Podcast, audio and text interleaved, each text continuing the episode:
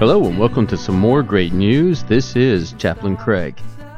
You know, it seems like every time we see a technological advancement, especially in robotics, it seems like The Terminator, the sci-fi classic starring Arnold Schwarzenegger, becomes more and more possible. The rise of the machines. Even at my computer, it causes me to wonder if I should be sharing information with it. Where I live, the kind of pizza that I order, just creepy. But in that story, a Terminator, a robot that looks human, travels back to the past to find the mother of a revolutionary. If they eliminate the mother, the revolutionary who knows how to battle the machines in the future would no longer exist, and the machines, with no resistance, would rule the earth.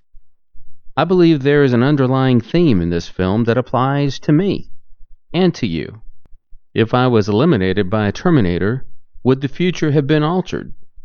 Or have I already done something that would alter the course of the future?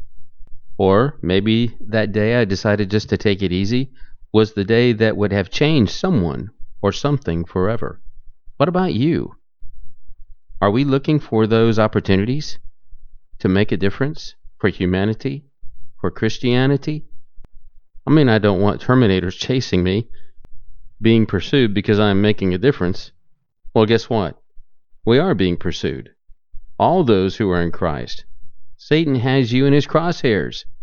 Satan wants Christianity to fail and will do whatever it takes, throw lies and temptations in our path constantly, trying to stop us. And the last thing he wants, more Christians. So, if you are in this rank, a Christian, you are being pursued.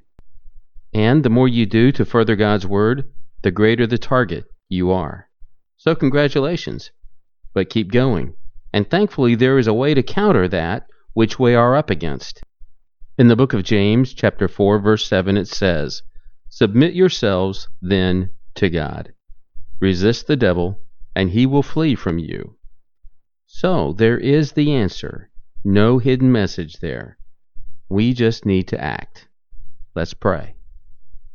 God, at this very moment, I submit myself to you, because it is no secret that the devil has no power when you are present, and he will flee, for you are my refuge and my strength. Amen. You have been listening to Chaplain Craig with great news, and regarding the next episode, I'll be back.